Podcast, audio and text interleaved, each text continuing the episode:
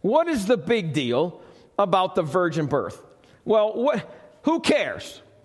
Who cares if Mary was a virgin or not? What's the big deal? Well, it's everything. It's everything. If you understand it correctly, you understand that without the virgin birth, there is no Christmas. Do you understand? Okay? Let me ask you a question.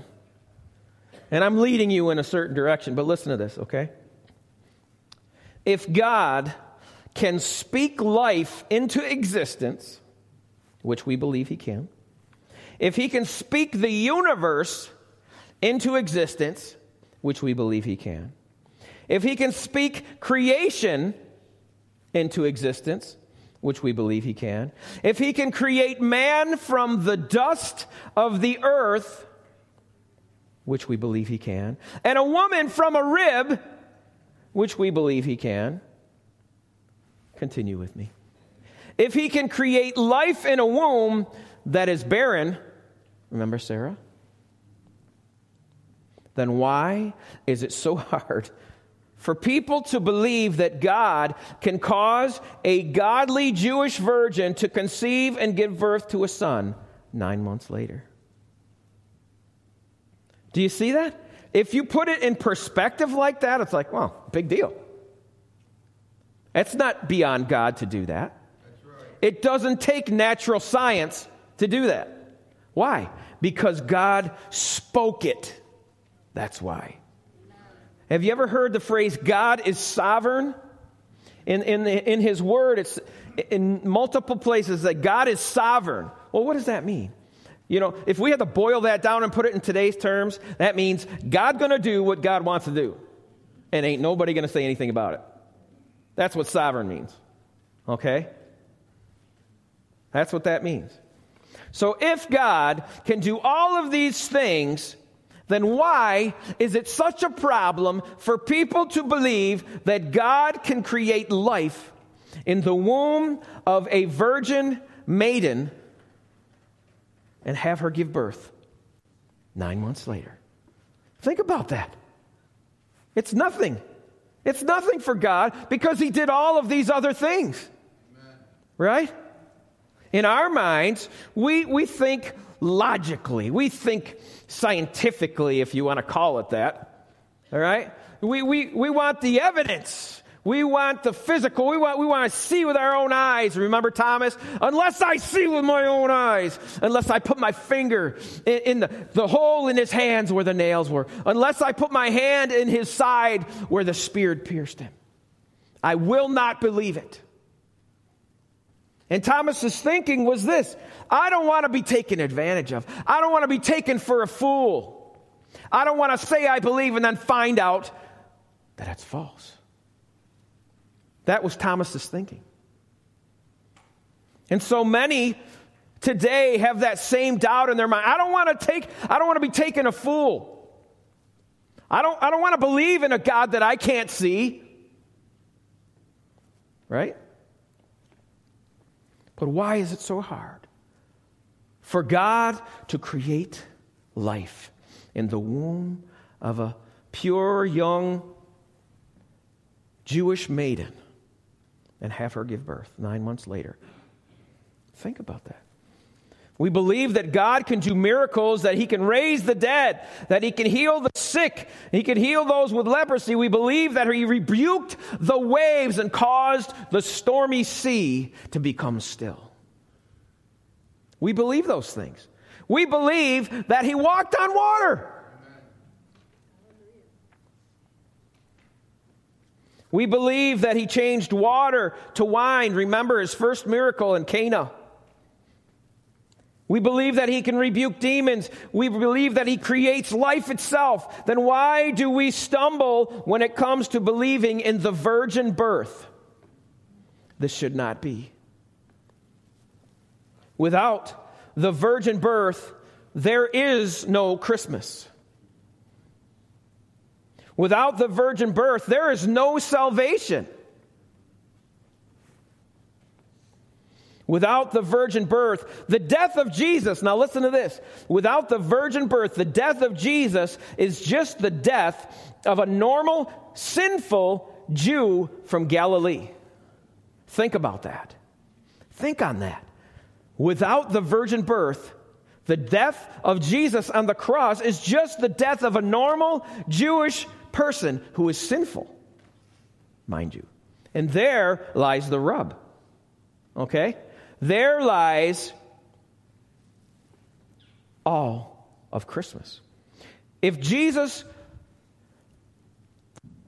were not the Son of God, if Jesus were not born of a virgin birth, it would change nothing. And history would not, wouldn't bat an eye. You understand that? Right?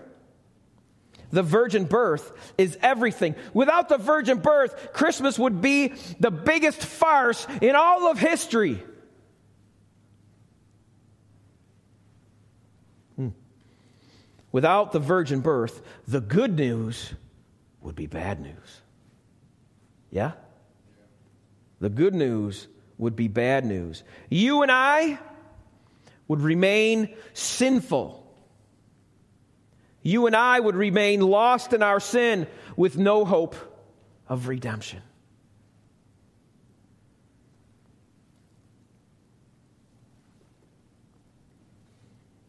The word Christmas itself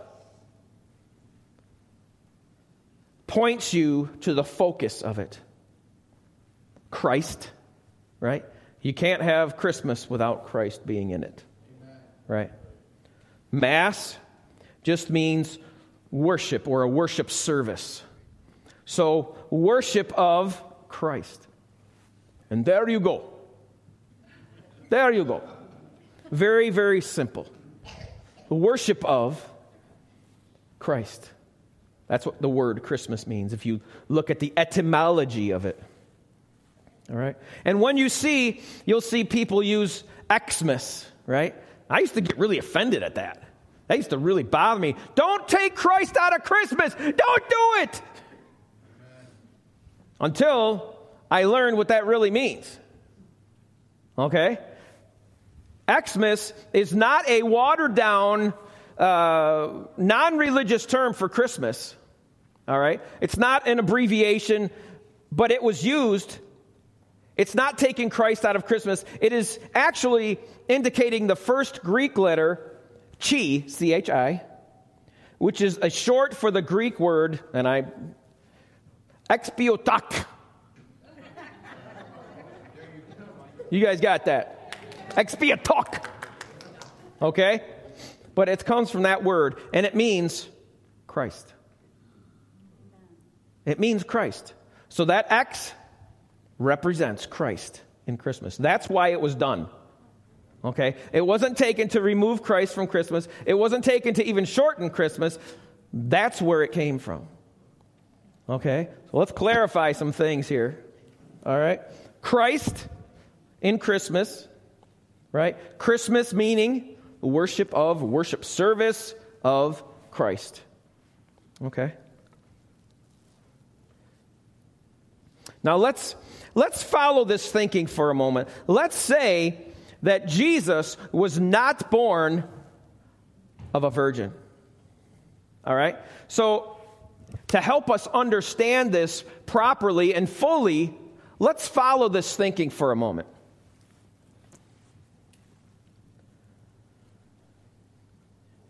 Jesus is now, in our thinking, the blood son of Joseph.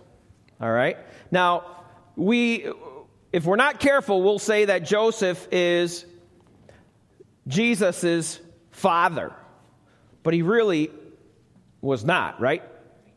Right? He was his adopted father. Okay? Joseph took Jesus, though he was not his blood son, as his adopted son. And he raised him, took him And Jesus then becomes heir of everything that Joseph has. Do you understand? If Joseph takes Jesus as his son, Jesus legally, bindingly, then has the right as an heir to everything Joseph has, specifically his lineage. Now, let's think about this. Joseph is in the direct line of King David. Okay? Now, what do we know about King David? Well, we know that he pleased the Lord. God was pleased with him. Yes, he made mistakes, absolutely. But the Bible says of David that he is a man after God's own heart. Okay? And so God blessed him, and he says, I am going, in 2 Samuel 7:12, God promised David that one of his seed will be on the throne. Okay? And so King David's lineage, the, those that come after him, God promised him that that is going to continue. All right? And so for a while, it did. However, there came a king called Jeconiah. All right, and it's pronounced a couple different ways, but that's the basics of it. Jeconiah. Now, this Jeconiah was the king of Judah. He was a bad guy. And even though he was warned by, and you may recognize this name, the prophet Jeremiah, remember him? The weeping prophet, they call him. In Jeremiah 22, he warns, Je- Jeremiah warns this king, Jeconiah, to follow God, to obey God. And he's warned. God tells Jeremiah to go to this king. Warn him to follow me and to do what is right. Well, this king objected to that. He didn't want to do that, and he followed his own way and he did evil in the sight of God. Well, God placed a curse on him and he removed the throne. And if we look, what it says of him is that we will make this man, in Jeremiah 22, verse 30, it says, record this man as childless. Listen to this. This is pretty harsh stuff. A man who will not prosper in his lifetime, for none of his offspring will prosper. None, listen now, will sit on the throne of David or rule anymore in Judah. This is a curse placed on God or uh, on Jeconiah, David's descendant. All right, because he did not follow God. God placed this curse on him. Now, that means that any of Jeconiah's succeeders will have the curse also. So then, if God promised David that his seed will be on the throne, how is someone to get back on the throne if there is a curse on those after Jeconiah. Think about it. So, if Jesus was the blood son of Joseph, Joseph is a direct descendant, remember now, of David and Jeconiah. So, Joseph has what on him? The curse. So, Joseph could not be heir to the throne because of the curse of Jeconiah.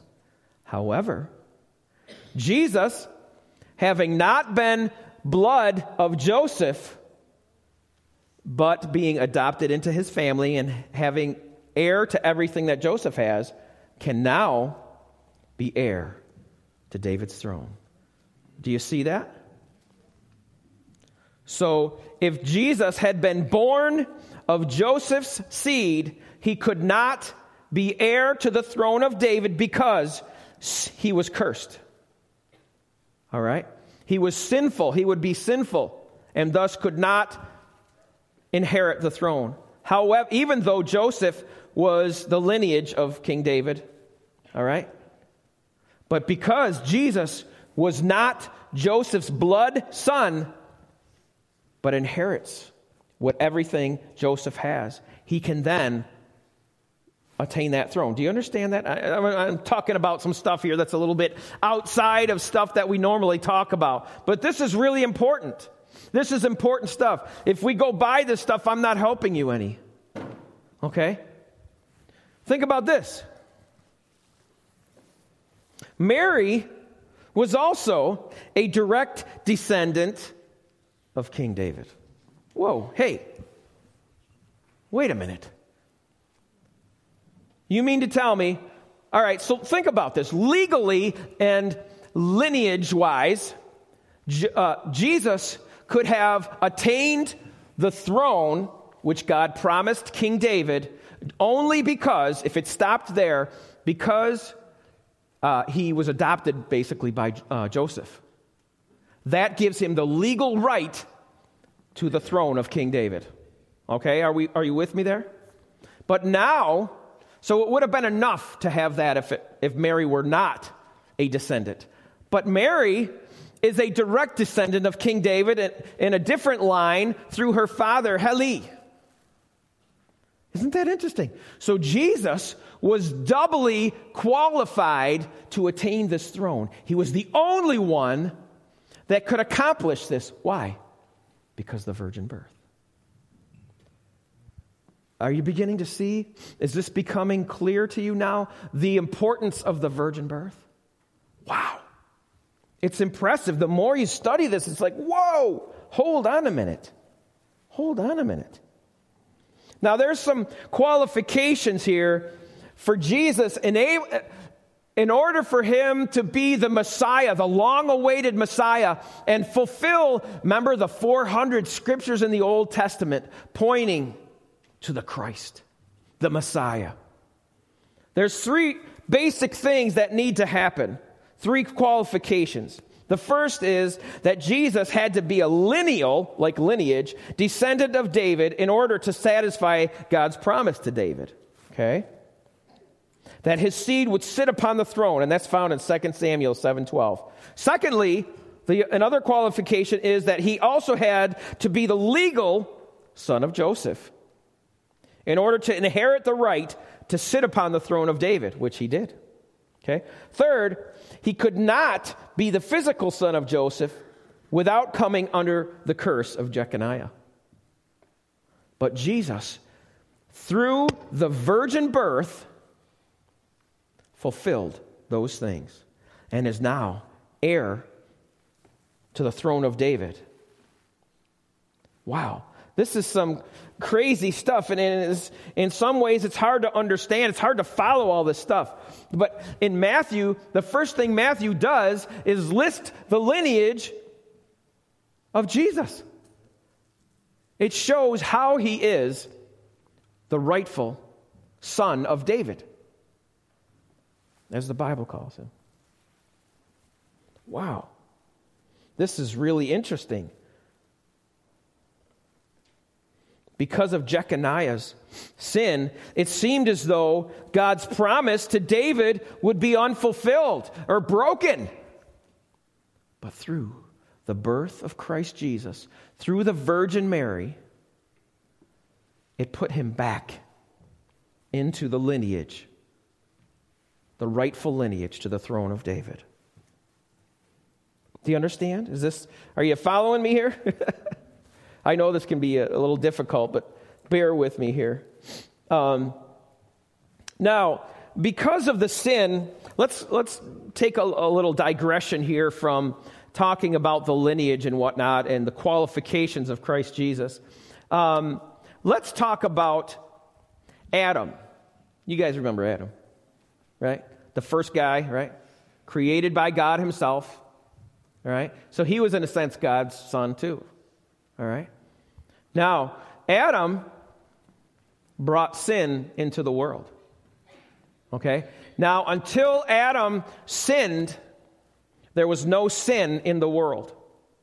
Now, remember, in the garden, God said, All of these things are yours, but you are not to eat of the tree of the knowledge of good and evil. But Adam did that, didn't he? And his wife, of course. All right? But Adam chose to eat of the tree of the knowledge of good and evil, and because of this, he sinned, he disobeyed God. Now, God's consequence because of his sin was what? That he will die. All right? God says, if you, because if you eat of the tree of the knowledge of good and evil, you will surely die. All right? And they did, eventually, right? And because of that, that brought sin into the world. So Adam, in, in a sense, is a father of sin. He brought sin into the world. And everyone after him, all right, is a sinner as well. So we are born into sin because of Adam's sin. All right? We are born sinful. Now listen to this. When you have a baby, you have a child, you don't need necessarily to teach that child how to do what's wrong. Do you? No. You need to teach them what is right. All right? And as a parent, you have to correct that child. Why? Because they don't want to do what you tell them to do. They don't want to do what is right. Right? All right? So when we're disciplining our children, we're teaching them to do what is right because they naturally do what is not right. Right? Okay? A child doesn't have to be instructed to be bad. He requires instruction to be good. Now, I'm going to be quoting some things from Marv Rosenthal. He's a great author, a great a theologian, even, and um, I really like his writings. Um, the history of humanity is the history of the outworking of man's sin nature under Satan and the purpose of God to redeem a remnant by his grace. A remnant, someone that's left over. Okay? Just take a message for me if you would. Now, listen to what he says. Within the bosom of every mortal is the potential to commit sin. Because of the offspring of Adam, they possess a sin nature. We are all born into sin. We all naturally possess a sin nature. It's in us. Except for Jesus. Except for Jesus. Why? Because he was born of a virgin. He was born of God. He was born of God. So the lineage, in a sense, of sin was not passed to Christ the Lord. He was sinless, he was blameless, he was perfect.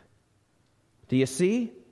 If he had been born of Joseph, the blood of Joseph, that sin nature would have been passed on to him, but it was not. Why? Because of the virgin birth. Isn't that awesome? Because he was virgin born, it could be said of him that he is holy, he is blameless, he is undefiled, he is separate from sinners as it says in Hebrews 7:26. Without the Adamic sin nature. Wow. This is some serious stuff that we're talking about here. The virgin birth is uh, is an integral part of Christmas. It is an integral part of the faith, the Christian faith at all. And the gospel message. And it must be boldly proclaimed, not sheepishly, boldly proclaimed and received, actually, by all that claim Christ as their Lord. You can't claim Christ as your Lord and not believe in the virgin birth. Because the virgin birth is everything that Jesus is. The virgin birth is everything about Jesus, his whole life. The whole reason he was sent as complete God, complete man. Right? And, and who, we can't explain that either, can we? that he was God and he was man in that little baby's body. We can't explain that either.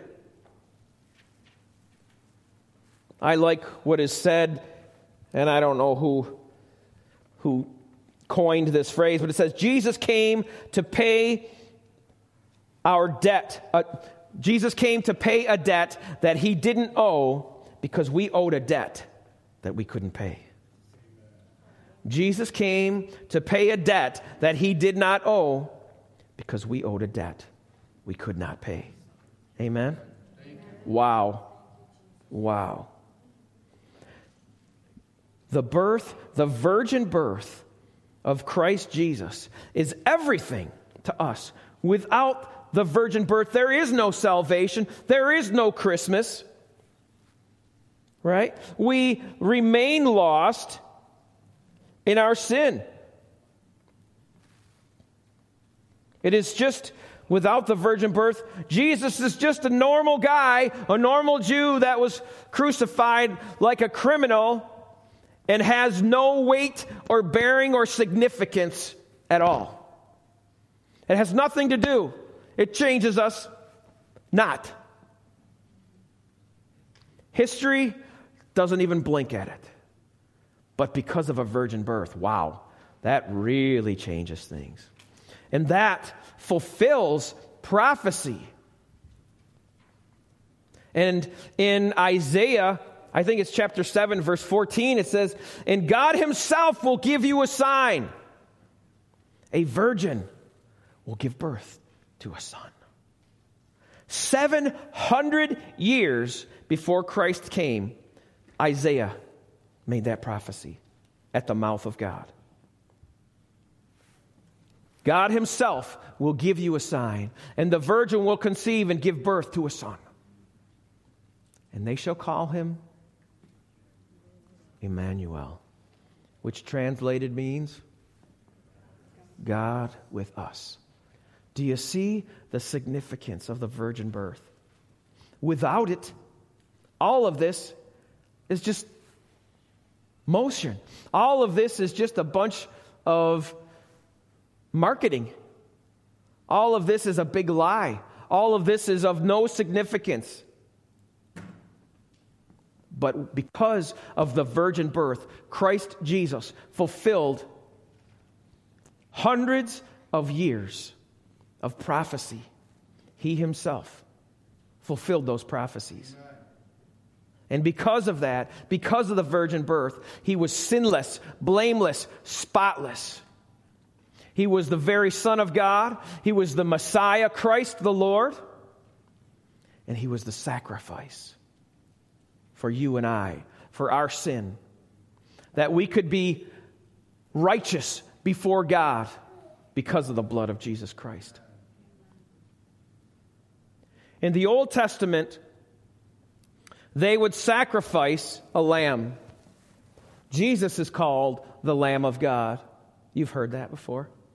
Now, this lamb must be the firstborn, and it must be spotless. Okay? And that was the requirement for the atonement of sins. And so they would sacrifice a lamb to atone for their sins. Jesus is that lamb. He is the firstborn and he is spotless. Do you see how he fulfills that as well? Amen. The Lamb of God that takes away the sin of the world. Do you remember what John the Baptist said when he saw Jesus coming? Behold, the Lamb of God that takes away the sin of the world. Whew. Wow. That is beautiful. Friends, as we celebrate Christmas, as Advent is completed, may our focus be on Christ the Lord, not on Mary, though she was highly favored, as the Bible says, of God, not on the disciples, though they did a great work. They did what God told them to do, and many of them suffered because of it. It's not on the manger, it's not on the donkeys, it's not on the camels, it's it's not those things. It's about Christ the Lord. God loved you and me so much that he gave his only begotten Son, that whosoever should believe on him should not perish, but have everlasting life.